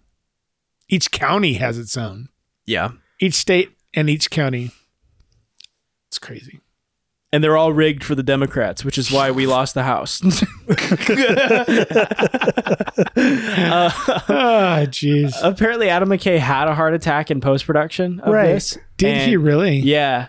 And he said specifically that, and I'm just quoting directly from IMDb, but he said that it was the research that Christian Bale was doing about heart attacks that saved him, because he, in the conversation, he's like, oh, when Christian Bale said, how you want me to act as a heart attack? And he's like, oh, like your arm hurts. And he's like, no, I was reading up on like the symptoms of you when you have a heart attack, and sometimes your stomach hurts, sometimes you get nauseous. And was his symptoms when he started having a heart attack in post-production. And from that conversation he had with Christian Bale, he's like, oh shit, I'm having a heart attack. And then he did all the preventive measures and whatever, went to the hospital and everything. And he got a stent put in, everything, which they actually took the footage of his stent and they put it in the movie of Adam McKay's stent being put in. Was that his cameo? Yeah. It's during the scene of when Cheney is in like the bunker and he's telling them to give him all this unvetted information. Mm-hmm. And it's like showing you all this like random footage. Right. His stent footage is in there. We had one thing that kept going through my mind is, we had two movies about hearts in a row. Yeah. yeah. About new hearts. I kept thinking, give him the heart from Crank 2. Yeah. Put jumper cables on his tongue and his nipple. I didn't know that he was separated from Bush like that and went to like a little bunker. I'm assuming that really happened. Because remember, Bush, there's the video of Bush reading to the kids. Yeah. And then they tell him in his ear. And he keeps reading. Yeah, and he keeps reading. Yeah. He was, what state was he in? He wasn't in D.C., I know that.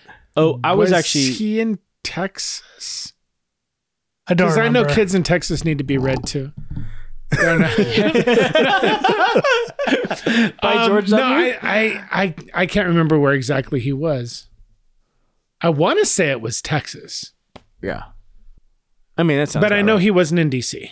Yeah. I was actually referring more to after the fact, when he suggested to Bush that they should be in separate places. And then that's when he, in the movie, started to say, okay, now give me all this information and like, don't hold anything back. I didn't know that happened.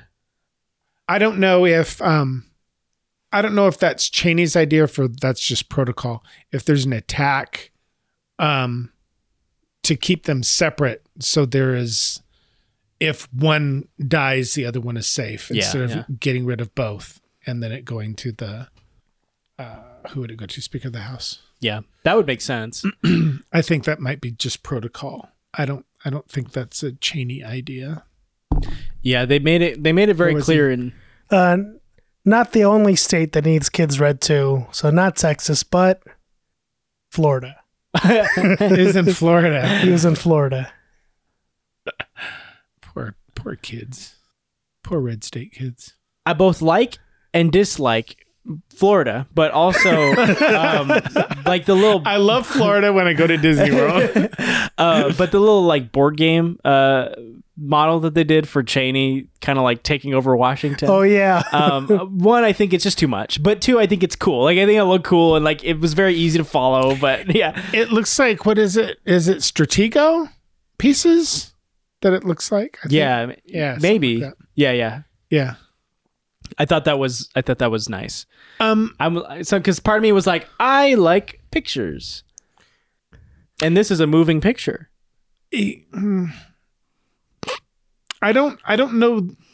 I liked it, but it went through it so fast that you didn't know really what was happening. You just know that Cheney's guy's the only guy standing. Yeah. Because they never really go into all these people, and Condoleezza Rice wasn't even in there. In that setup. No. They didn't even knock her down. No. Condi wasn't even knocked down. Neither was Colin Powell. Because they were part of Bush's team. They weren't part of Cheney's. They're like, we can't touch them. They're minority Republicans. They've got too much power. We need to keep them around. Yeah. Right. But I thought that was smart how Cheney set up an office in the House. And in the Senate and in the Pentagon. Yeah. I think it just shows that he very much knew exactly what he was doing and knew where he needed to go and how to do it. It's impressive. It's spooky, maybe. Yeah. I really do think more of the presidency would have been interesting. Mm. Oh, one of my favorite editing scenes is they show the solar panels getting put up and then this like grand trumpet music when Reagan wins and then the solar panels being taken down. Yeah. Like, well, why would you even take them down? Because it was a point that Ronald Reagan was making. Right. But they were making electricity. They weren't making. They weren't. Those were hot water panels. Those they were super inefficient. Yeah. Okay, take it down. They weren't warming the water enough in the White House, and so there was a post about it on Reddit like 2 weeks ago about like get your pitchforks and torches about Reagan taking down the solar panels, and the first comment is like, wait, well, they were mostly symbolic. They were really inefficient, and they didn't really supply that much energy back in the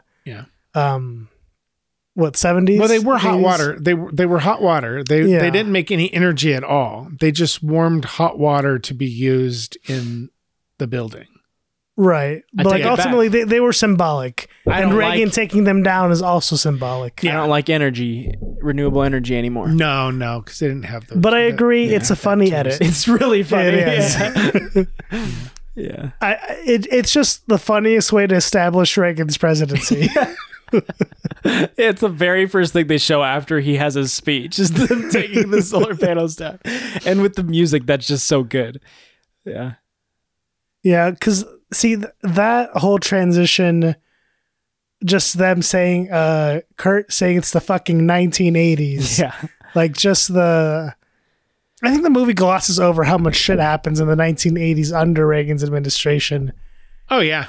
Yeah, I think and especially how much that sets up exactly.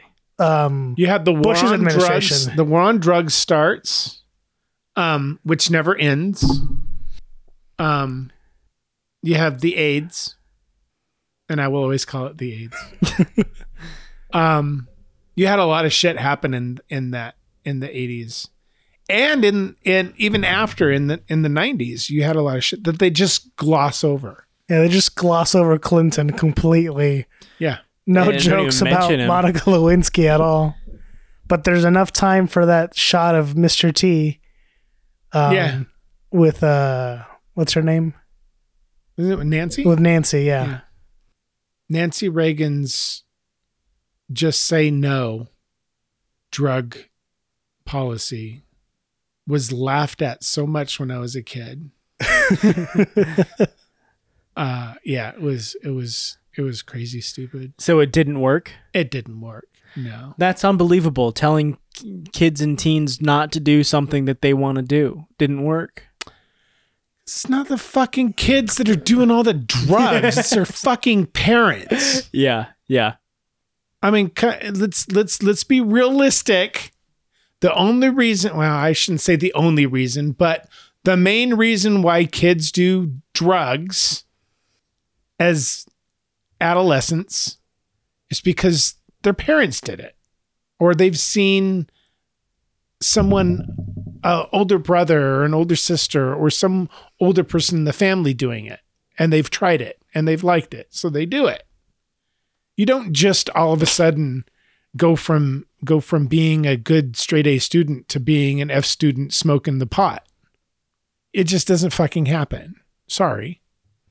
Or you don't go from smoking pot to shooting smack the next week. It doesn't fucking happen either.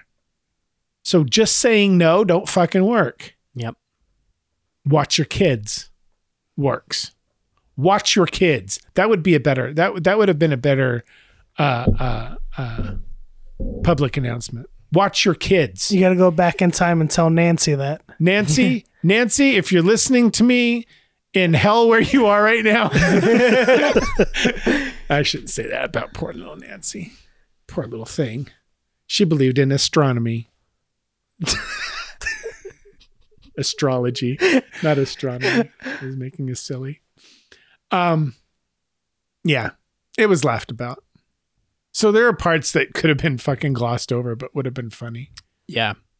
They try to cover so much. It's like, what else can you throw in this movie? I mean, whenever you watch something like this and they bring up all of these things, like the illegals are going to get your jobs and affirmative action is bad. Yeah. And like all of these stupid rhetorical things that they're talking about in the fucking 90s, there's still a problem now. It's the same talking points over and over and over again. And they do absolutely nothing to fix them. So why even trust these fucking bastards? Yeah. That's where I come from. It's like, why trust? Like look at all the promises that your last Republican president made for you, and how many did he follow through on? If the promise was to own the libs, he did that. He fucking did that. Yeah, he did that. By losing an election, he made me feel instead good about of getting it. His second. No. Brandon, he didn't lose. That's the whole point. Come on, it was stolen. Yeah, it was stolen. He made liberal tears happen. It was stolen, just like this past election was stolen by the Democrats losing the House, like you said. Dude, I love seeing that take. Everyone's like, "Oh, how did the Democrats win the Senate but lose the governorship in Nevada? That must mean they rigged it to lose the governorship." What the fuck are they thinking? So stupid. So the Democrats rigged it to win the Senate but lose the governor. So because the governor wasn't a well-liked governor by anybody. Yeah. And neither was Luxalt. Laxalt, whatever his name was. Yeah. He wasn't liked by a whole lot of people either. Yeah. I didn't fucking like him. Yeah. I didn't like him because of what he did to my brother, but that's besides the point. Yeah. Okay. Well, Jay petitioned to get his gun rights back. And whenever we went to the hearing, Laxalt was the only one to refrain. He didn't vote, and he did it to every single person. Like he was, he he was on the board for a reason to make decisions, and he just did not say yay or nay with anybody. Just nope. Jeez, yeah. Don't count me. Don't count me. Like, I don't want this used against me. I don't want this used against me. Yeah. And it was just such a pussy thing to do. I was like, you're a fucking pussy. Fuck Adam Laxalt. Yeah, fuck him. I don't even care if he's a Republican or Democrat. You fucking do that. It's like, you're not even doing your fucking job. Fuck you. Yeah. Piece of shit. Cheney shot a guy. In the face. And it was true. The guy apologized to him and his family for the trouble he caused by getting in the way of the bullets with his face. Wasn't there like I imagine like the late night hosts at the time would have had like a field day. Oh, yeah. Yeah. Yeah. I mean, him saying in his speech like, I'm sorry for the stress that it caused, and I hope he can have a good time in Texas. Like, come back and vacation in the wonderful state of Texas or whatever. Oh my God, he deserves to relax. That's so funny. What's he doing getting a heart transplant at 70 years old? When you're a rich person of power, that's fucking. You can have anything. You're at the top of the transplant list. Fucked up. Like, it'll give him 10 years. Well, it's given him more than that. It's given him more, yeah. But them saying, like, it'll give you 10 years is like, is that the return on investment? That's always a minimum. That's always a minimum. Oh, okay. Yeah, I don't know. I just feel like when you're giving it to someone at that age, like the return on investment is much lower than giving like, it to someone. Should we give it to somebody with 10 years left or 50 years left? Exactly, yeah. I see what you're saying. Yeah. Yeah, yeah. Man, that's fucking dumb. Fuck old people. Hey, fuck the kids. Fuck the kids too. Yeah. I think I don't know that if a normal person who smoked had alcohol abuse, bad eating habits, all of that, I don't think they would have got the heart. Yeah. Yeah. Yeah. I think it would have gone to someone else. Should have. Well suited for someone else. But because he's the person he is, he got it. And I did look up the quote where he really did say, I like to think of it as mine, not someone else's. Yeah. Fuck. Like my new heart. Yeah. My new heart. It's my new heart. Oh, man, that's frustrating. Yeah. Was there any last? Well, that's the self-centeredness, right? Yeah, that's the self-centeredness shining through there. Oh yeah, we didn't talk about his like final monologue. That fourth wall break. I fucking hate it. I hate that fourth wall break. I just don't like it. Is it just like out of place for you? Because I mean, I really have an opinion. It wasn't in the script. Oh really? Yeah, they did it the day of. Oh wow. Like I answered this fucking question right here. Go for it. I wrote, the answer is to go after the correct people involved and not declare war on uninvolved countries in order to expand your own interests and the interests of your political donors. That's my fucking answer, you stupid douchebag.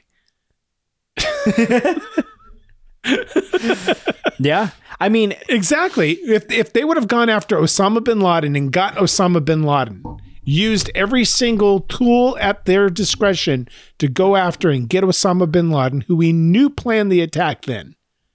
If they would have done that and got him, I would be so pro fucking Bush and so pro Cheney. And instead, they went after a country that had absolutely nothing to do just so they could go in, grab the fucking oil, and make a fucking mockery of everything. Yeah. And destabilize an entire part of the world based on lies. That irritates the shit out of me. In their like, I think Situation Room or whatever, where they're talking about who they go after. And I don't know what his name is, and they're saying, "Oh, I've been following this. This is in Afghanistan. Al Qaeda is in Afghanistan or whatever."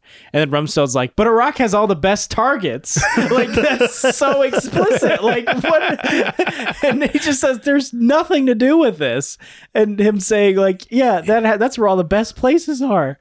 Like, yeah. It's so explicit. Because it's where all the oil wells are. Yeah. Yeah. Exactly. Yeah. And whenever they asked Bush, how are you going to pay for this war? He explicitly said, with the oil. They're going to pay for it. We're not going to pay for it. They'll welcome us as liberators. Yeah, exactly. Liberating their oil. Liberating their fucking oil. What I thought was interesting is that both Bush and Cheney have DUIs. I cannot imagine in this political landscape having a one just drank and did coke. So right. But my point being is I can't imagine in this current political landscape with the scrutiny that politicians are put under to elect anybody with a DUI anymore or any small mistake like that. Like, well, I mean, they after Bush and Cheney, they tried to go after Barack Obama for smoking pot. Right.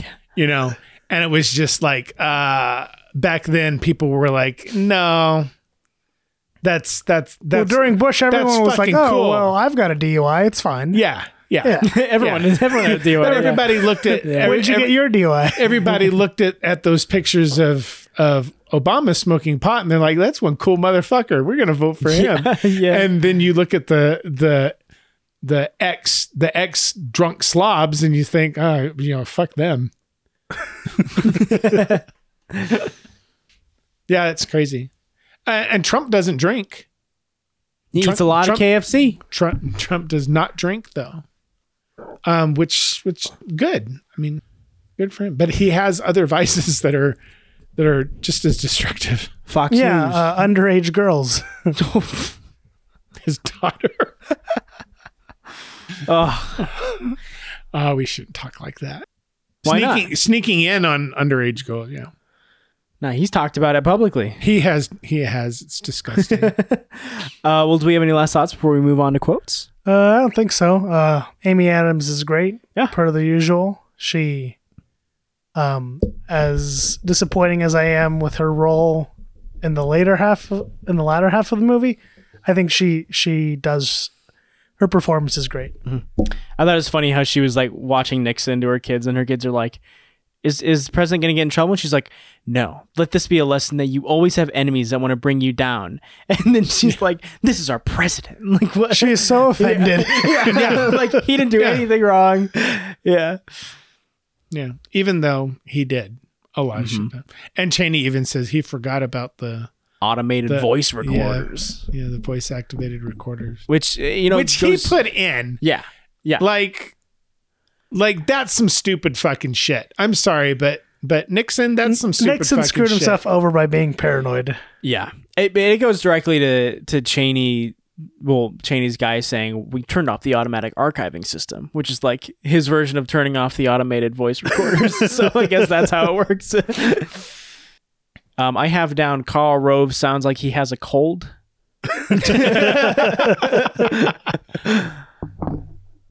Yeah, I think I'm pretty much good. Yeah, you guys ready? Too. Yeah, I'm ready. Jose, why don't you start us off with your quotes? The quote that makes me laugh every time I've seen this movie is during his second heart attack. And he says to the aide, I'm having a heart attack, you idiot. Something about the way he says it. It's like the only time he insult somebody in the movie. Like the aide is actually concerned for him and says, are you okay, sir? Or can you breathe? Can you breathe? Says, yeah. Can you, like, he's actually concerned. And it's the only time he insults somebody in the movie, and it makes me laugh. My quote is during his third heart attack, where he says, sorry, gang. Yep. I think perhaps I should go to the hospital. Well, he knows the feeling. He knows what they feel like. So he's been well tuned to it. Yeah, I love every time he has a heart attack. It's great. Mine is Colin Powell. During this, he's being interrupted by Rumsfeld multiple times whenever they're talking about invading Iraq. But I just like what Colin Powell is saying. Colin Powell says, what's the exit strategy? What about the intelligence? Does the intelligence matter to you all at all? The exit strategy? You break it, you bought it. And that you break it, you bought it. I heard that tons of times during the Iraq War. You break it, you bought it. You break it, you bought it. And boy, did we buy it. Oh, yeah. Money. A lot of money.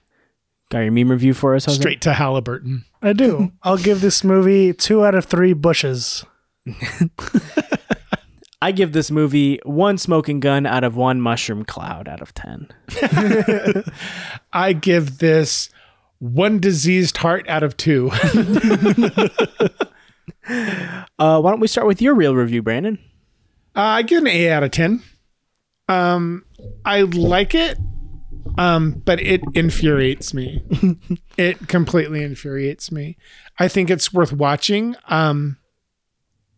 I don't know if it wasn't for the podcast, I don't know if I would have watched it again. I think the first time I watched it, I got it and I didn't need to watch it anymore. I think it's worth studying. And I kind of, after this watch, I kind of want to go back and look at, I just skimmed Wikipedia when I brought it up. I brought it up to see something. I brought it up to see when they stopped shooting, but it's not on there. When they wrapped production, but it's not in there. But there is an entire section about inaccuracies in the film. And I think I would like to look at those inaccuracies and look at the film and see, you know, just as kind of a test of my filmmaking ability, see if there would be a way that I would have made it better. I like to do that for some reason. That's fun for me. But that's the only reason why I would watch it. It's not entertaining to me. I kind of, because I lived through it and I remember it, the funny parts where they're trying to be funny isn't funny to me because it's fucking serious business, and it makes me angry. But yeah, 8 out of 10. All right, I give it a 7 out of 10. Same as Crank 2. I think, it has a lot of similar style and tone as Big Short, but it's very much more serious. And I think, like, comparing those two in that way, I know we compared it a bunch, but I think it's comparable. That I think, like, you're right, Brandon, that tone doesn't exactly work here, and it's kind of all over the place, and sometimes it really works in points and sometimes it doesn't, but the performances are great, the music is incredible. I think it's a good, like, first watch, I think, but on, like, more rewatches it kind of, it's a little more preachy, and it's a little less like, it's a little like, I want to not like liberals by watching this sometimes, where I'm like, we get it, like, stop talking about this evil or whatever. But yeah, yeah. I think it's a good movie with good performances, and as, like, someone who didn't know too much about, like, the specifics of this, as much as I think is true from this, it's good information. I think it's told in a pretty absorbable way and entertaining, and I think it's fun to kind of dig into and think about. 7 out of 10. I'll also give this an 8 out of 10. I've never enjoyed this as much as The Big Short. It just doesn't come close to that, and that to me is one of my favorite movies. And I think a lot of the issues is what we've already talked about. It's trying to do a lot of the same things. And I think this would benefit from being its own distinct movie with its own tone, and probably more of a focus on it being a biopic. That being said, I think the performances are Oscar worthy. I think they're really well done. I think Christian Bale is kind of spooky at times with his portrayal of Cheney, and Sam Rockwell and Amy Adams, they're all great. It's slow. It's fucking slow, and it put me to sleep in the theaters, and it put me to sleep now. But I think if the purpose of this movie is to get you to go out and read more about that time period and the events that conspired and all of that, I think if the goal of the movie is for you to go out and do that, I think it accomplishes that. And it makes me want to go and read more about the time period and the events. And for that, I think it succeeds, and I'll give it an 8 out of 10. Yeah. All right. We'll see what political thrillers we have in the future. But for now, we're going to move on to our Christmas movies. Yeah. Yay. Christmas movies. Christmas. So we're doing 3 Christmas movies. Jose doesn't know his yet. Hopefully before Christmas. We're going to do... Are we going to be able to do our 3 Christmas movies before Christmas? No, wait, no. We will. We'll have a Christmas movie after Christmas. We'll do... Yeah, we'll have one Christmas movie. My Christmas movie will be after Christmas. Yeah, yours will be.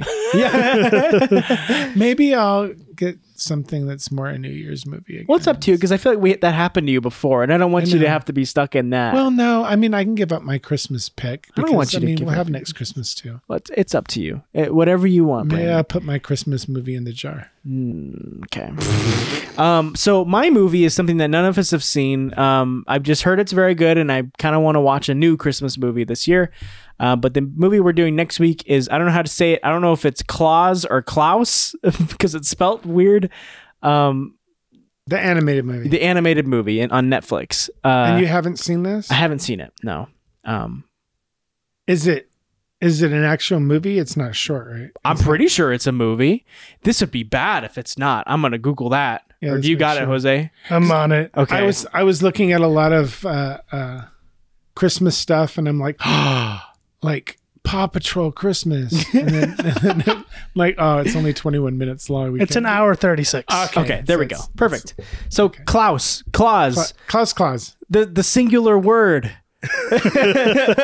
is what we're gonna watch next week, and we're gonna find out the origins of Santa Claus. And is that what it's about? I think so. German origins. German.